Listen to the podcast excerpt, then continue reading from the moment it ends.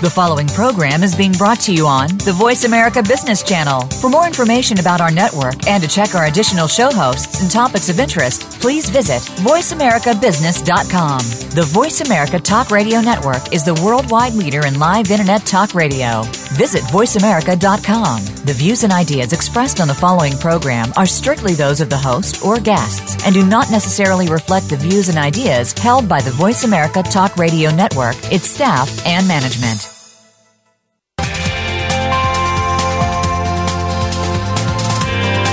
Welcome to a very refreshing hour of business talk. This is the future of manufacturing with Game Changers, presented by SAP. The best run businesses run SAP. You'll hear from the innovators who know how to use game changing technologies and business strategies to transform industries. And importantly, they will discuss how these technologies and strategies can shake up the status quo in your company's future and help your organization move in exciting new directions. Now, here's your host and moderator, Bonnie D. Graham. Welcome, welcome, welcome. If you want to run with the game changers, you're in the right place. We always say it, we always mean it, and we think it's true. Let's see what the buzz on the street is today. Oh my. I found a quote from Gary Coleman, who is, uh, a, I would say, a biggie ad leader at Deloitte Consulting. He was quoted by a journalist named Rosamund Hutt at Davos 2016. This is a very telling quote, and it will set the stage for our topic today. He said, the fourth industrial revolution is still in its nascent state, meaning recent birth. But with the swift pace of change and disruption to business and society, the time to join in is now. Okay, we've got a couple keywords in there. Fourth industrial revolution, swift pace, change, disruption, and of course business and society. So what are we talking about here on the future of manufacturing? The future of manufacturing is industry 4.0. That's our fourth industrial revolution and it's here now. Across the globe, companies are taking advantage of innovative solutions. What are we talking about? Come on, you've heard us talk about them here on this series. Additive manufacturing. How about IoT? That's Internet of Things. ML, machine learning, plant connectivity, automation, and the scary word for a lot of people, robotics. But those companies who are focusing on just one or two innovations or initiatives at a time, uh, eventually they're going to have to figure out how to get everything to work together. Yeah, you could do it little bits and pieces, but it all has to come together in one big humming whole at the same time. And how are they going to do it? Well, we think the key to getting all of this done is ensuring that the workforce embraces the changes and wants to help the company make it happen. That's a lot to process. That's why we have two experts here on the show to help us figure it out. Let me just tell you who they are and then we'll hear from them. In just a moment, I will introduce to you David R. Brousell, B-R-O-U-S-E-L-L, if you want to look him up. He's on LinkedIn. He's the Vice President, General Manager, and Editorial Director of the Manufacturing Leadership Council, and he'll tell us what they do. And joining him on the panel, we just have two people, but they're so powerful, we only needed two today. Mike Edelin, Product Specialist in Aerospace and Defense Industry Business Unit at SAP. So let me go around the table to Mr. David R. Brousell, and David has sent us a quote from Michelangelo. We haven't had a Michelangelo quote in ages. Michelangelo, anybody doesn't know the name Michelangelo de Lodovico Buonarroti Simoni, 1475, lived until 1564. He was an Italian sculptor, painter, architect, and poet of the high Renaissance, born in the Republic of Florence. He exerted an unparalleled influence on the development of Western art. He was considered to be the greatest living artist during his lifetime and since has been described as one of the greatest artists of all time. So here's the quote David has selected. The greater danger for most of us lies not in setting our aim too high and falling short, but in setting our aim too low and achieving our mark. Oh my, David Brousell, that sounds like we something we should crochet on the side of a pillow and have in our living room to look at every day. How are you, David? David, tell me about this quote, please. And I actually have it on my wall rather than my pillow. Ah! Uh, but uh, Sorry, I love the it. reason I like this quote so much kind of goes back to the quote you you you stated from Gary Coleman, and where we're at with this so-called fourth industrial revolution. In the minds of many executives, uh, uh, we're at a we're at a kind of a crossroads. Um, our research here at the Manufacturing Leadership Council for the past couple of years is showing that the manufacturing community is almost evenly split between those who think the fourth industrial revolution is a step change, a real game changer, and those who think it's important, but it's not a game changer. And I think that sentiment really reflects where we're at in terms of uh, how uh, knowledgeable people are about what this fourth industrial revolution means, what its impact is going to be on their companies, on their people, the products they make, the processes they use to make those products. So I like that quote because I think it's in some sense aspirational in that, and I and I use it whenever I give a talk about uh, what we call manufacturing 4.0, because mm-hmm. I think it's important to encourage people to kind of think anew about what they're doing, and therefore uh, you got to be careful not to think in in in terms that are too small or too incremental about this fourth industrial revolution. It really holds the potential for doing things dramatically differently and dramatically better than before. But you've got to set your goals accordingly, and that's why I like this quote so much. Very, very interesting. And, and I was teasing about putting it on the pillow, but it seems to me such a profound lesson in life, David, a, a, a, mantra that you could carry with you. And you should, it probably should be in every college dorm room for freshmen. What do you think? Don't set your aim too low and get there, you think? Yeah, it's all about challenging yourself, you know, and not you know, not falling into the conventional trap, so to speak, and getting comfortable, too, uh, too comfortable. So you, you do have to challenge yourself. You know, in, in manufacturing, manufacturing executives need to challenge themselves. They need to challenge their companies. The industry itself needs to challenge itself to kind of move up um, and think uh, and act differently because the future is in the balance. And, and David, one more question before I introduce Mike, who I know is waiting patiently in the wings for me to go around the other side of the table to him. Is this breaking news for manufacturers, David? If somebody tunes in right now and they hear us talking about fourth industrial revolution, industry 4.0, are they going to say, "Oh, come on. What is that? Just something that's selling books? Is that is that just something somebody made up? Does everybody know that it's here, that this is something to be reckoned with? What do you think?" I, I think it would be accurate to say that most people um, in the in the manu- senior manufacturing ranks, at home and abroad, have heard this term, fourth industrial revolution, or some uh, variant of it, whether it's digitization, whether it's industry 4.0, whether it's industrial internet of things, um, or whether it's some other variation of those those those concepts. But I think what a lot of companies are struggling with right now is to try to understand how it applies to their specific business. Because manufacturing, as you know, is is kind of um, like an, an enormous ocean. Uh, it, it has many, many, many segments, ranging from oil and gas to car manufacturing and and many things in between. So there's huge variation within manu- in the in the manufacturing industry, and each company uh, is different. Their processes are different, even within uh, like segments. So people are struggling with trying to understand what it means for them and what kind of changes they have to implement in order to embrace it. Thank you very much. Great overview, David. Pleasure to meet you, and thank you for joining us. And now let me turn to Mike Edelin at SAP. And I just want to say, Mike, before I read your quote, rum, that's all I can say. Mike has selected a quote from Ferdinand Porsche, 1875 1951. He was an automotive engineer and founder of the Porsche Car Company, best known for creating the first gasoline electric hybrid vehicle, the Lohner Porsche, the Volkswagen Beetle, woohoo, the Mercedes Benz SS slash SSK, and several other important developments at Porsche automobiles. He was an important contributor to the German war effort during World War II. Okay. Uh, I'm not going to give his party allegiance. We don't want to talk about that. But in 1996, he was inducted into the International Motorsports Hall of Fame and posthumously earned the award of Car Engineer of the Century in 1999. Oh my. Here is the quote. I think everybody's going to love this one.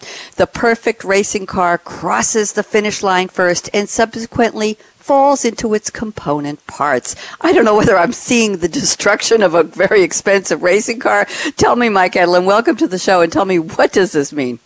Well, thank you, Bonnie. The way I relate this to uh, manufacturing, so my son has turned me into a, a quite a fan of uh, Formula One racing. We watch the races together when our schedules uh, uh, allow it. But uh, what's really impressed me about those Formula One cars is how balanced and fine tuned they are. Uh, those cars, of course, if a driver goes into a turn too fast, are going to spin out of control and go off the track. But what's even more amazing is the, those things are so finely tuned. If they actually go too slow, they don't have enough downforce to hold them on the track. If they go too slow, they don't have enough cooling circu- circulation going around their brakes, and their brakes can just burst into flames. And um, so recently, uh, Azerbaijan, there was a race where the driver for Mer- one of the drivers for Mercedes Benz, Lewis Hamilton, uh, was perfectly in the position to win the race, and with only five or ten laps to go, he had to make a pit stop because, of all things, the headrest on his car came loose. So, mm. although Mercedes Benz spent millions of dollars on the chassis and on the engine, uh, just a, a two dollar part on the headrest uh, caused them to, to fail to, to win that race. And so the, the, the reason I like that and how it relates to manufacturing is as we move into Industry 4.0, the manufacturing really has to be looked at as a component, if you will, of the overall extended value chain uh, and um, uh, extended supply chain. Uh, it has to be a, a component um, that that is seamless. It can respond to changes in the market, the marketplace, because corporations they have global competition now for resources, for workforce. Uh, new innovations in technology allow their competitors to catch up more quickly. There are new in- entrants into the, the marketplace. And so manufacturers really need the agility to adjust to that, that changing marketplace and be able to respond to that and need to look at this industry 4.0 and manufacturing in a larger sense of how it, it fits into the overall uh, strategy of the corporation and how it interacts with the the uh, everything from design that digital thread that goes from design all the way through the supply chain and to uh, production operations all the way out to the end user of, of our of our products that the customers use. And so, for corporations to cross that finish line in first place, they just need to look at this in a more holistic uh, view than just the the in the past. Manufacturing is operated somewhat in a silo, and we just can't uh, continue that any longer. Thank you, Mike. Also, great overview. When you were telling me what the quote really means, I was thinking of another phrase we all know very well the devil is in the details. Eh? A $2 headrest, you think? yeah, there you go. That's right. There, there you go. And that may be actually part of the lesson we are mounting here for manufacturers. Some, I've been tweeting some good information from both of you manufacturers. How does Industry 4.0 fit into every aspect of your business? And David said that every business is unique, every manufacturing eh, business, every corporation is unique, and you need to figure out how this applies. It's not just a step change, it's dramatic, and it is challenging, taken seriously. Thank you both. Now we're going to get a little up close and personal with each of our panelists. So, Mr. David R. I like the R because, David, I never go anywhere without my middle initial D, so I respect people who put an R into their name. So, David R. Brousell, uh, questions for you. Number one, where, where in the world are you calling from today? Number two, what's the favorite drink that you'd love to have in your cup right now? What really makes you happy? And number three, tell us a little bit about the Manufacturing Leadership Council. Uh, when did it start? Who are the members? Just give us about a, a minute and a half overview so we, we, can level set with you. Go ahead, David. Sure, Bonnie. I'm I'm calling in from the uh, historic city the citadel of freedom called Boston, where it all began, and uh, lived up here for about 30 years now. Originally from New York, New Jersey area, but love love it here in Boston.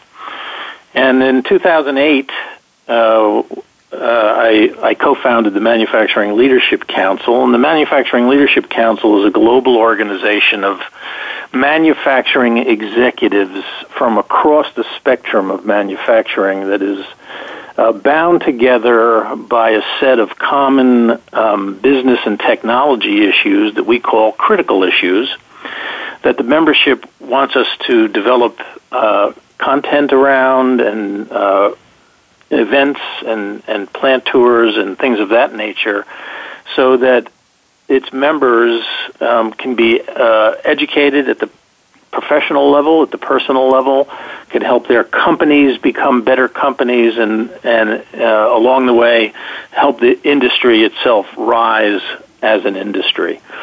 And um, we're just about to celebrate our 10th anniversary. Our members hail from, as I mentioned, across the spectrum of manufacturing, which means that our members are from a, are a cross-functional group. So we have members from uh, operations and manufacturing, IT, supply chain, research and development, product design and development, and we even get members from the HR and legal departments of manufacturing companies. Why? because one of our core beliefs is that the manufacturing company needs to be integrated. The silos that Mike talked about have to come down. The company has to act as one, and we and all functions have to work together toward the betterment of the business. So our membership is indeed that cross-functional swath across the manufacturing organization, and uh, we've been um, at this now uh, for a number of years uh, around these critical issues, and uh, our focus is intently on this manufacturing 4.0 fourth industrial revolution, helping the members um, devise their journeys to this better future. So um, it's it's quite a quite a challenge and quite interesting, and we have very, very engaged people. Now, on to the drink side of things. Yes. Uh, which actually may be more interesting. Um, no, I thought favorite... that was very interesting, actually. Go ahead. well, you know, um, my my favorite alcoholic beverage, if I can, if I can you certainly one, may, is is a, is what's called a French martini. It has nothing mm. to do hmm. with my last name, Brousell. A lot of people think it's a French derivative. I won't disabuse them of that, but I won't confirm it either. and uh, a French mar- French martinis, I find, are, are quite delicious. But the interesting thing about them is, um, I've had many experiences where I could walk into a French restaurant in Manhattan, for example, and they don't know how to make them. Ah. And then I can ah. walk into a small bar and grill on the coast of Massachusetts, and they yes. do. Of course. so it, there, there's a, a great variance in in in um, in the knowledge of uh, bars and restaurants about how to make a French martini. It requires vodka, Chambord, and pineapple juice mixed to perfection. And if you know how to make it correctly, it should be a light pink color. Uh, and the glass should be rimmed with sugar. Ooh. The martini glass should be rimmed in sugar. They're absolutely fantastic. Um, I've been drinking them for years, but I'm al- I'm always amused by the kind of the inconsistency in knowledge uh, in in the restaurant community about uh, how to make them, whether they even indeed know how to make them, whether they even have the ingredients to make them. So it's uh, it's a continual source of uh, amusement for me uh, on my travels.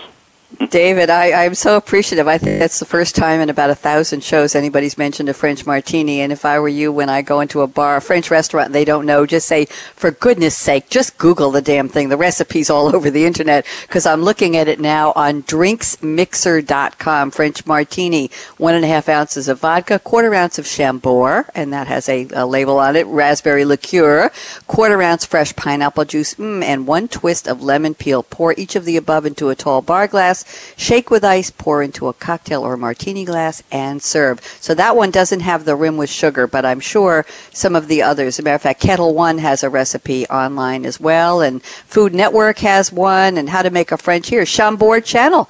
Did you know, David, there's a chambordchannel.com? How do you like that?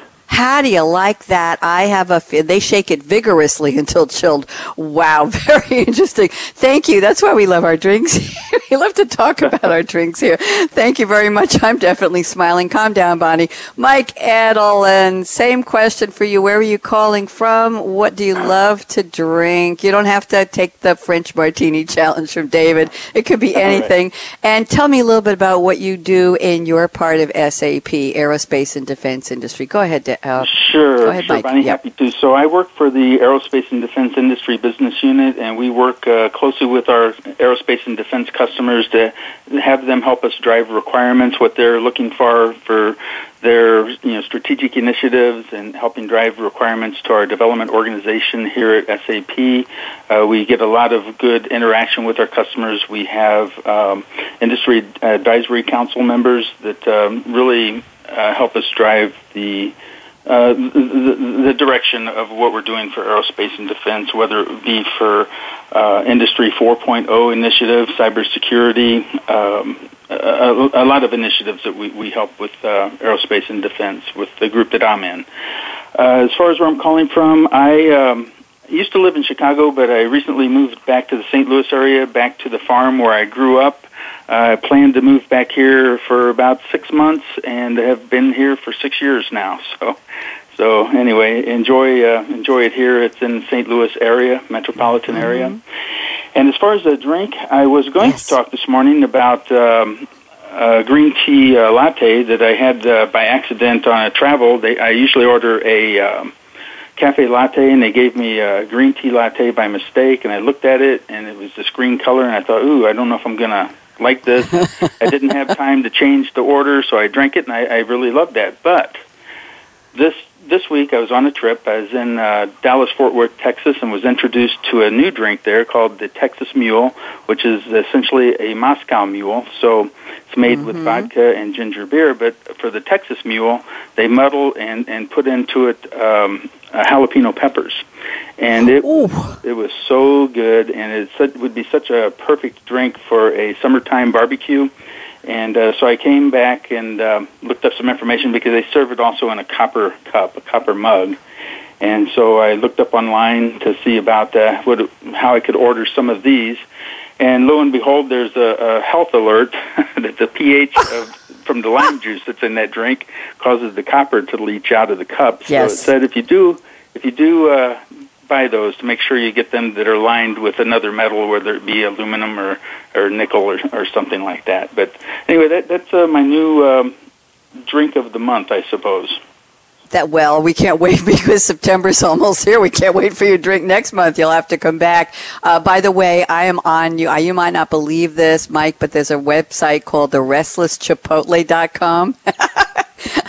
yes, we, we do our homework here. It's sweet and spicy tequila cocktail, perfect for summer parties. A delicious twist on the classic Moscow Mule.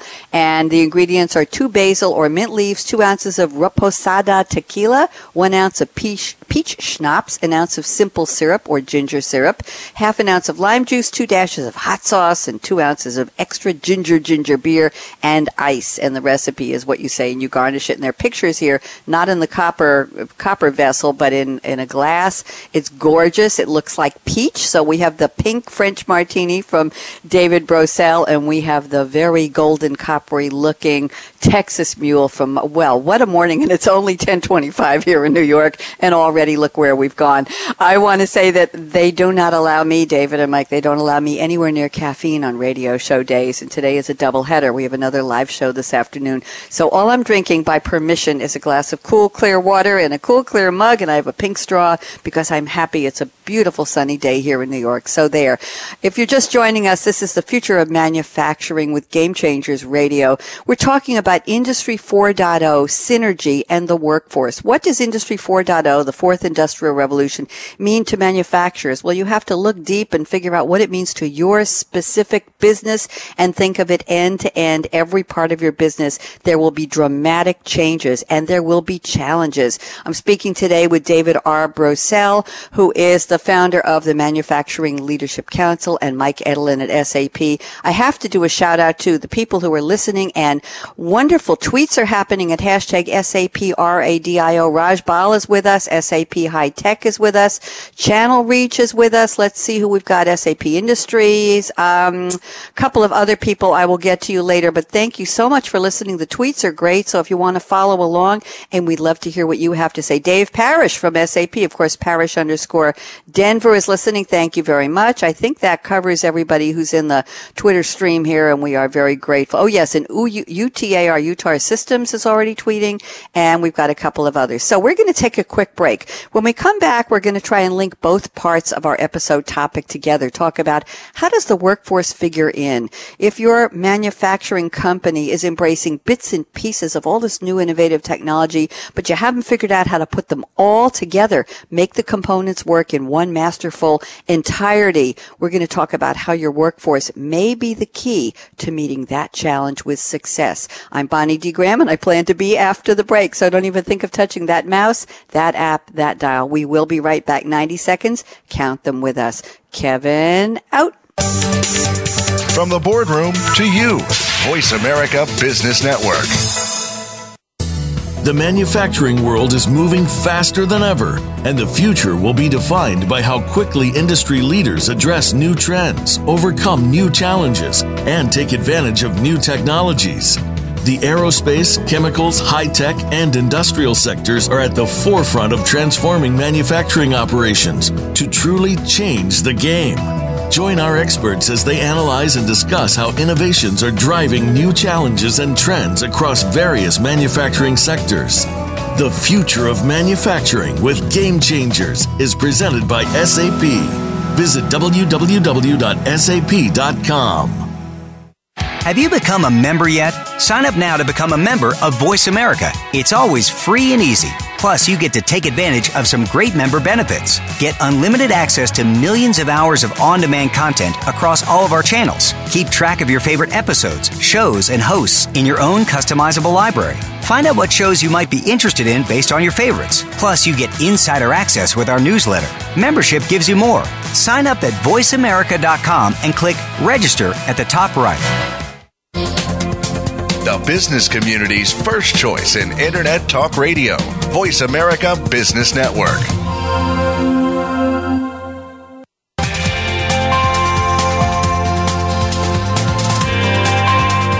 You're listening to the future of manufacturing with Game Changers, presented by SAP. Email your comments and questions to bonnie.d.graham at sap.com. And you're invited to tweet during and after the live show at Twitter hashtag SAPRADIO. Now, let's get back to the future of manufacturing with Game Changers. Indeed. Here we are talking about Industry 4.0 synergy in the workforce, and now we have to bring into the conversation a focus on the workforce. I'm speaking today with David R. Brousell, founder of the Manufacturing Leadership Council, and Mike Edelin at SAP. And we're going to deep dive into our topic in the part of the show called the Roundtable, although we actually have been going around the Roundtable. So David Brousell is going to talk to us about factories of the future. Let me introduce a little bit of his topic, and then he'll run with it. David says information automation driven, highly automated and flexible. That's how he describes factories of the future. But they need the right workforce with the right skills. And here, let me read a little more. Manufacturers will need digitally savvy people, many in new job functions such as digital twin architect, digital thread engineer, and data management analyst. Sounds exciting. David, please tell us more. So it's no surprise, I'm sure, to many of our listeners, regardless of the uh, sector they may be in, that our businesses are getting much more connected electronically, and we're generating lots and lots of data about them. This is certainly true with manufacturing, and uh, it's producing huge volumes of data, but the data doesn't do as much good unless we can mine it and analyze it and use it effectively in our decision making processes. So, a big challenge for all manufacturing companies is going to be how to use the data, increasing volumes of data that they're generating uh, effectively to advance their businesses. This comes uh, against a background of a workforce change that has a couple of aspects to it that are really important. Um, the the uh, the baby boomer generation in manufacturing is is is re, in in full swing in retirement mode um, right now, and it will continue for some time. Mm-hmm. And this means that a lot of people with tremendous experience and tribal knowledge in manufacturing will will, will or are now retiring. And the manufacturing industry needs to um, bring in n- new generation of both worker and manager into their ranks. Not an easy task, given mm-hmm. the image of manufacturing that still persists today, particularly in the in the U.S. At the same time, the mix of job skills and functions that we're going to need increasingly in the digital era is changing dramatically as well. So manufacturing companies, particularly the executives who run them, have to deal with these two issues at the same time. They have to deal with the uh, baby boomer generation that is retiring and the knowledge that's walking out the door. And at the same time, they have to make their enterprises attractive enough mm-hmm. to bring in millennials, Gen Ys, Gen Zs, Gen Xs, call it whatever you want, millennials, uh, into their ranks and uh, make them believe that manufacturing can be a desirable and rewarding career because they need these people, um, particularly married to this new crop of digital skills uh, that is um, uh, now forming before our eyes and that are going to have to be filled. Um, we, we publish a, a, magazine called the Manufacturing Leadership Journal six times a year, and in, in our April issue, we published what I thought was a very, very important article from one of our members, UI Labs in Chicago. Many of you mm-hmm. probably know them. They're behind the Digital Design, Manufacturing and Design Information Institute there that was set up um, a, a couple of years ago. And in this article, they identified 165 new roles and functions, uh, digital roles and functions that manufacturers are going to have to fill in the next few years. Um, this is not going to be easy for a lot of manufacturers who are still trying to understand the impact of um, industry or manufacturing 4.0 on their businesses and how their businesses have to change as a result. But this is the outline of the challenge before us when we think about future factories and future workforce requirements. We have to deal with these issues, um, and there's a lot of work being done now to help manufacturers do so. But there's still a lot of learning yet to go.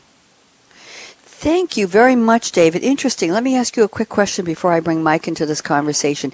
Is this an exciting time for people graduating or or a couple of years out of college who realize they are sitting on a on a skill set that is so marketable, so bankable that they might want to go into the manufacturing field? Is there enough? Uh, shall we say, is there first the knowledge that they've got the skills, and two, is manufacturing, as you said, appealing to them? Are they going to want to take their skills there if they're that bankable? What do you think?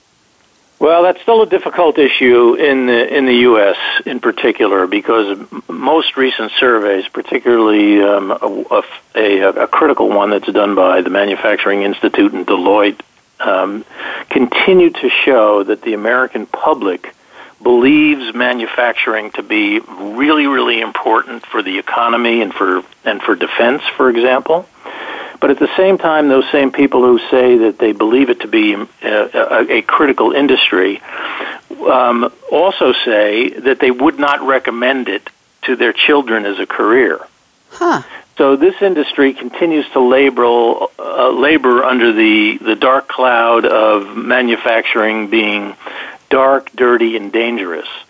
But the, the interesting thing is that manufacturing 4.0, with its internet based technologies, with its emphasis on data analytics, with its emphasis on more collaborative um, organizational structures where millennials like to operate, uh, holds the promise of changing that perception.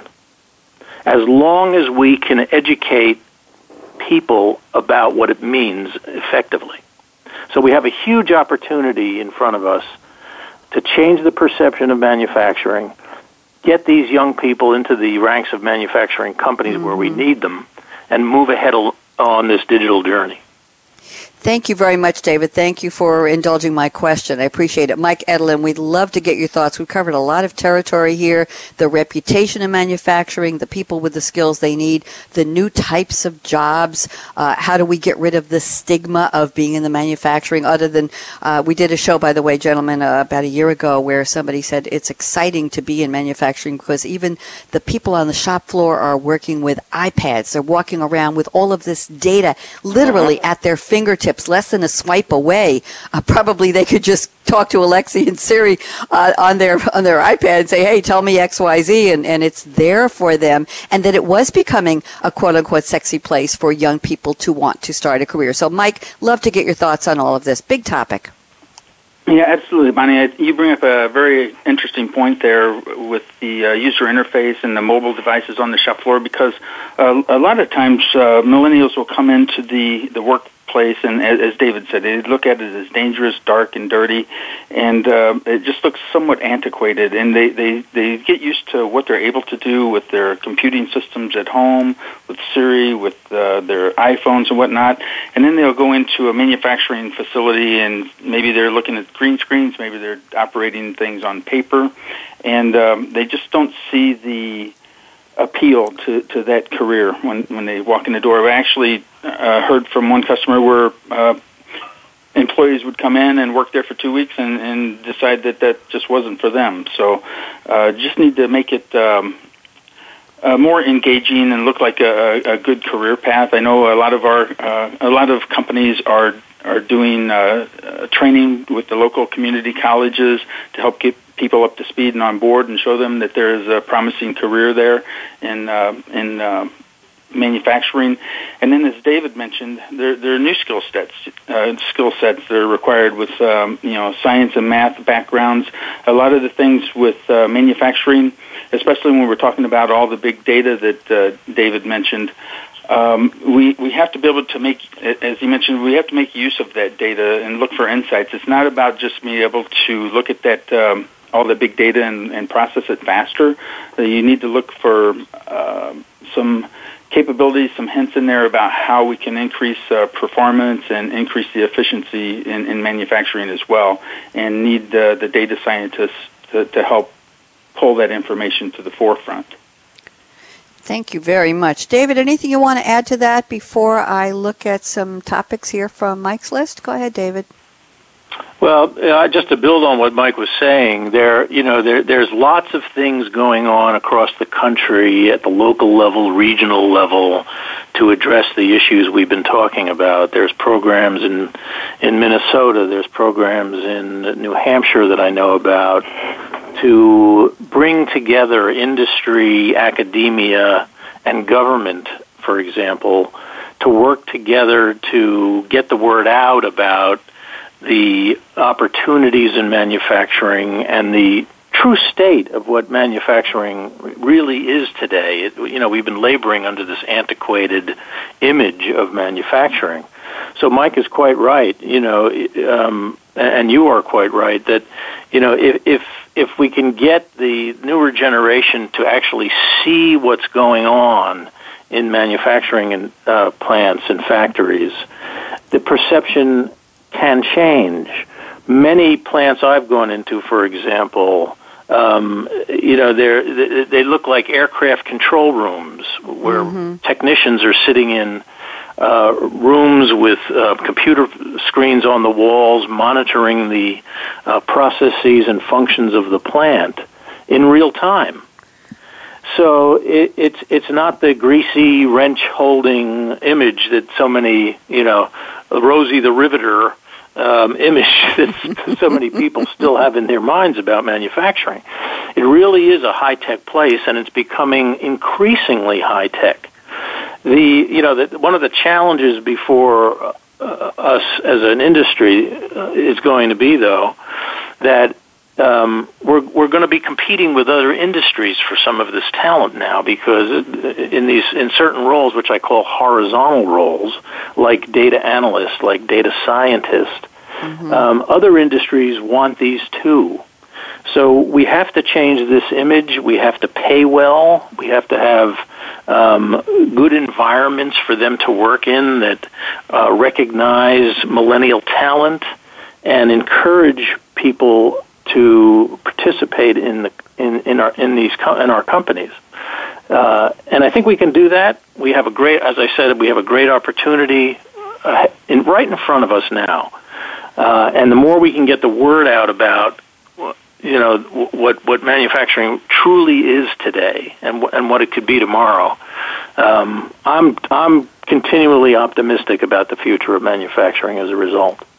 I'm I'm glad, David. Glad to hear that. And and I, if I might say, I'm hoping that we're doing a public service here on the show today with you and Mike Edelin in getting the word out that industry is changing. Manufacturing does not have to be. I didn't say isn't. I said does not have to be seen as dark and dirty and dangerous. The three dastardly D's, D deeds of manufacturing. So let's talk a little bit yeah, about it, the strides. Agree? Let's talk about the strides that have been made, and that's why I think it's important. That's why I'm so glad glad so many people are tweeting about this show because maybe we can help to change that perception. There's the public service part. So, Mike Edelin, I'm looking at your notes here, and, and let's talk about some of the quote unquote great strides that are being made. Let's bring the perception of manufacturing up into the light and up into the, the spotlight of the excitement. So, let me read a little bit from one of your notes here, and let's talk about what's really happening here. You say great strides have been made with additive manufacturing technology. I want you to explain that materials and performance to such an extent that it has become a viable option for production. I know you have a lot of notes here about additive manufacturing, but also about 3D printing on aircraft carriers to print spare parts. Tell me some of the sexy new stuff that's coming and that's already here for manufacturing. Mike?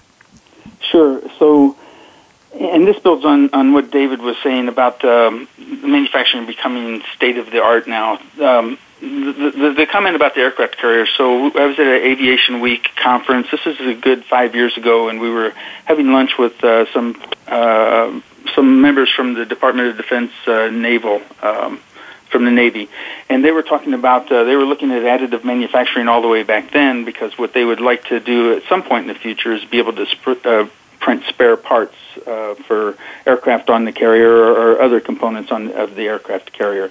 So they were looking at that uh, as as long as five years ago. But um, what, what I think is amazing about the the 3D printing or the additive manufacturing is how much it has progressed uh, in just the, the past five years, ten years or so. Um, it's the ability to take the engineering design and and be able to print parts that uh, maybe you couldn't. Um, manufacture a particular design in any other way, and you're able to, to print that out now.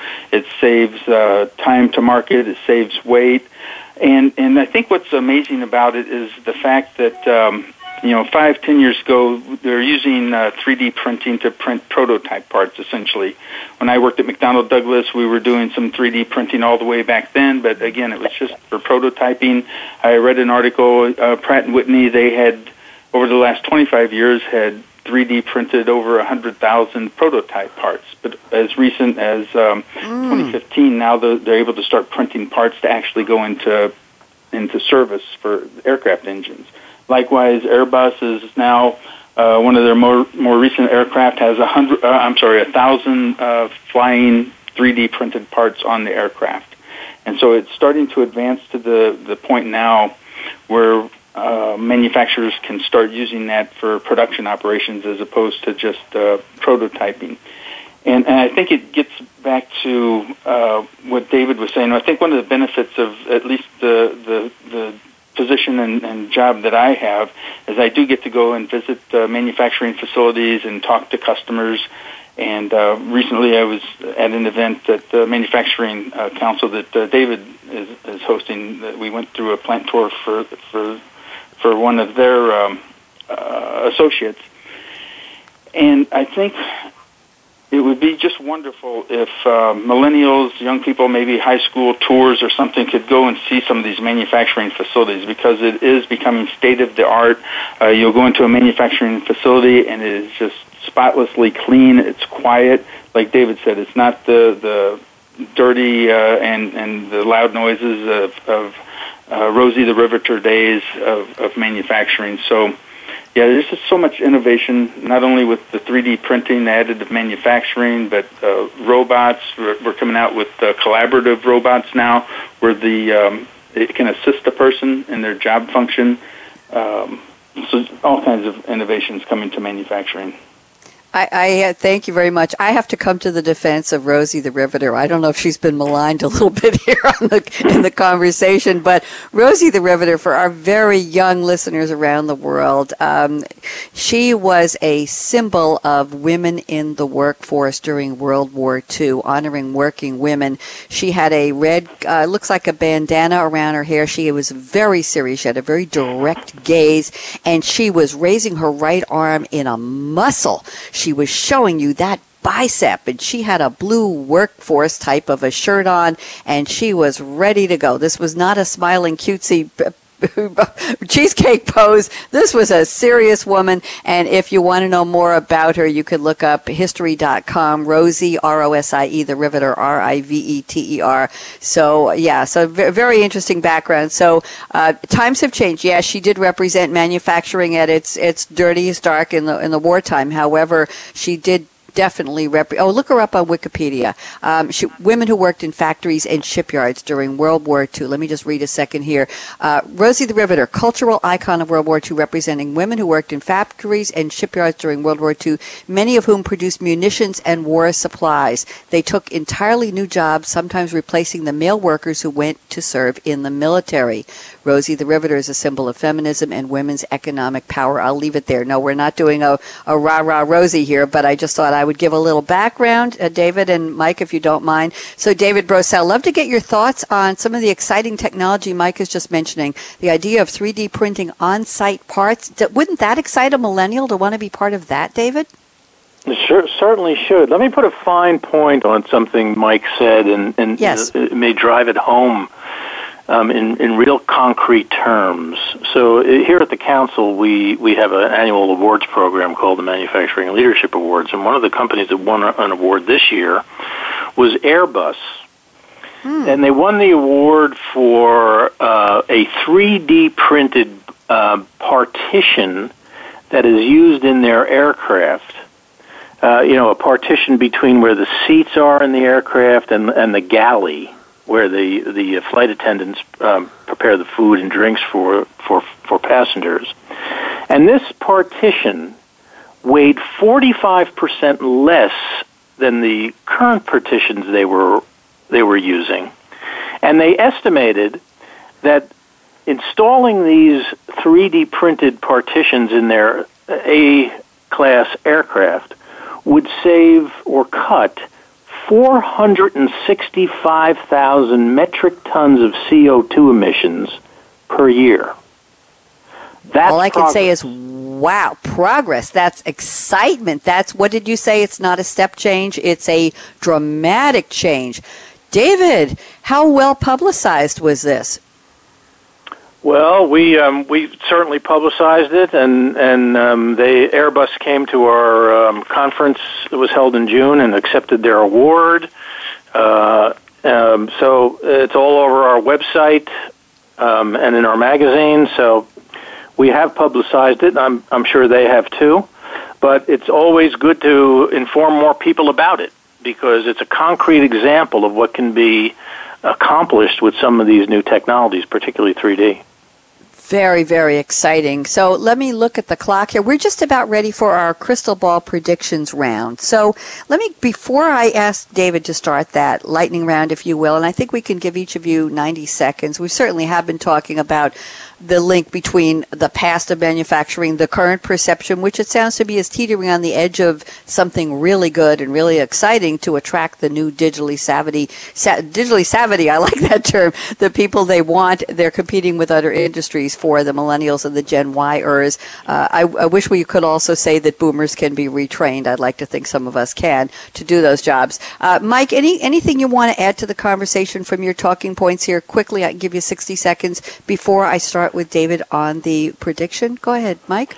Oh, sure. So one of the talking points I had was about the offset strategy, and without getting into all the details about what offset strategy is, what it boils down to is that manufacturing has to uh, compete more on the cost of innovation. It's not just the cost of their final products that they're delivering, but need to be able to reduce the cost of innovation because in order to keep compete, they need to to bring down the cost, but also have a shorter cycle from uh, you know design or from you know, designed to value for the, the end customers.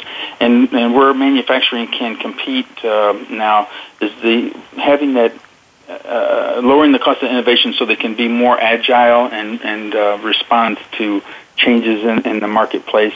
And then um, something that David uh, mentioned with his opening remarks with when he's talking about his quote and about how you know half the companies are looking at this as a game changer, a transformation, a transformational opportunity.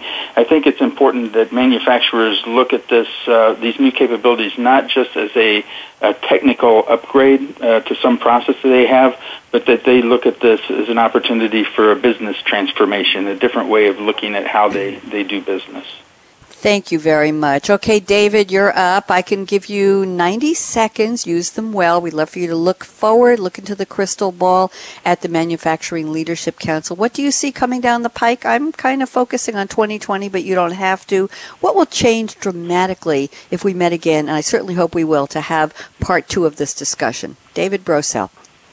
Yeah, I mean the um, you know the comp the composition of the industry and the competitive nature of the industry could change very dramatically um, uh, in the years ahead. And this kind of goes to the root of, you know, it, are we looking at a transformational um, event here with manufacturing 4.0, or is it just a evolutionary change? You, you know where I stand on that. I think it's a dramatic change ahead. And you can think about this uh, uh, in terms of maybe thinking about it as the Uber effect. That mm-hmm. companies armed with 3D printing technology, with uh, advanced data analytics, with uh, younger people who can think differently about business problems and come up with new business models will create new manufacturing companies, uh, products and services that could very well disrupt many of the the old line um, companies. So the the the comp- called the Kodak effect. You know, mm-hmm. they didn't see it coming, or or they, they they didn't anticipate well enough uh, as to the changes coming. And it, this could dramatically change the, the kind of the composition and complexion of the manufacturing industry. And that may be a good thing. You know, we may be looking at when we get to 20, 2030 uh, at a, uh, a, a changed industry, but a much more efficient uh, industry, much more highly automated industry that can produce products that can satisfy individuals. Because we're all mm-hmm. heading, I mean, the, the major trend here is we're all heading toward this mass customization idea where you can satisfy the demands of a single customer whether you're a medical uh, device uh, or, or pharmaceutical manufacturer, or car manufacturer, a, uh, in, in chemicals, whatever it might be, that you could satisfy, you could produce uh, profitably um, lots of one, and mm-hmm. do it mm-hmm. and do it very efficiently and, and with great margins. Uh, and if we can reach that state, um, we're going to uh, be able to help a lot of people in the future. Um, Thank you, David. you know what? now. Thank you. I yep. have to cut you off because I have about 90 seconds left till the end, and I want to give Mike a chance for his prediction. Thank you. That was eloquent and very, very spot on. Thank you, David. Mike Edelin, I've got 60 seconds for you. Please give us your prediction. Sure. I think that um, that companies will, will adopt Industry 4.0. I think they'll also focus a lot more on the collaboration nature across the supply chain where they have better visibility into the extended uh, value that is coming across the supply chain. Uh, hopefully, companies, uh, hopefully, regulations will be uh, such that companies can leverage the cloud and make better use of, of that. There's a, there's especially some uh, uh, complications to that with the ITAR restrictions and, and things in our particular industry. But I think cybersecurity will improve. I think there will be better collaboration across the uh, extended supply chain, and I think that will help um, help companies um, move forward with, with their initiatives. Thank you very much. David Brousell, Mike Edelin, such a pleasure speaking with you. We covered so many interesting points. I, I'm going to predict I see a part two in our future somewhere along the line. Look for an email from me. And I have to predict quickly for our audience, I'll be back at 2 p.m. Eastern here. It's Thursday. Of course, we have two shows, just like we do on Tuesday. The topic will, but see, the topic will be new technology and the future of the future utility. The question is in-memory computing, artificial intelligence, machine learning, distributed energy. Oh my. Utilities may be starting to embrace new technology to stay alive, but will we even need them? That's the question. My guest will be Robert Tila at Open Text, Mark Rawson at Snohomish County PUD number one, and James McClelland, of course, at SAP back at 2 p.m. So let me do a quick close here. Thank you to my two very special and articulate and forward-looking guests, David R. Brousell and Mike Edelin. And thank you to David Parrish, Stefan Gertzkin, and Thomas Pohl at SAP for sponsoring the series. And a big shout out to everybody who tweeted for us. Here's my call to action. Fasten your seatbelt. What are you waiting for? Go out and be a game changer today, just like David R. Brousell and just like Mike Edelin. Bonnie D. Graham signing off. Bye bye.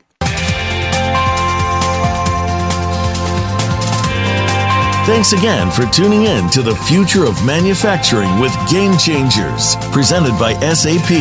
The best run businesses run SAP. To keep the conversation going, tweet your questions and comments to Twitter hashtag SAPRADIO. Please join host Bonnie D. Graham again Thursdays on the Business Channel. We wish you a positively game changing week.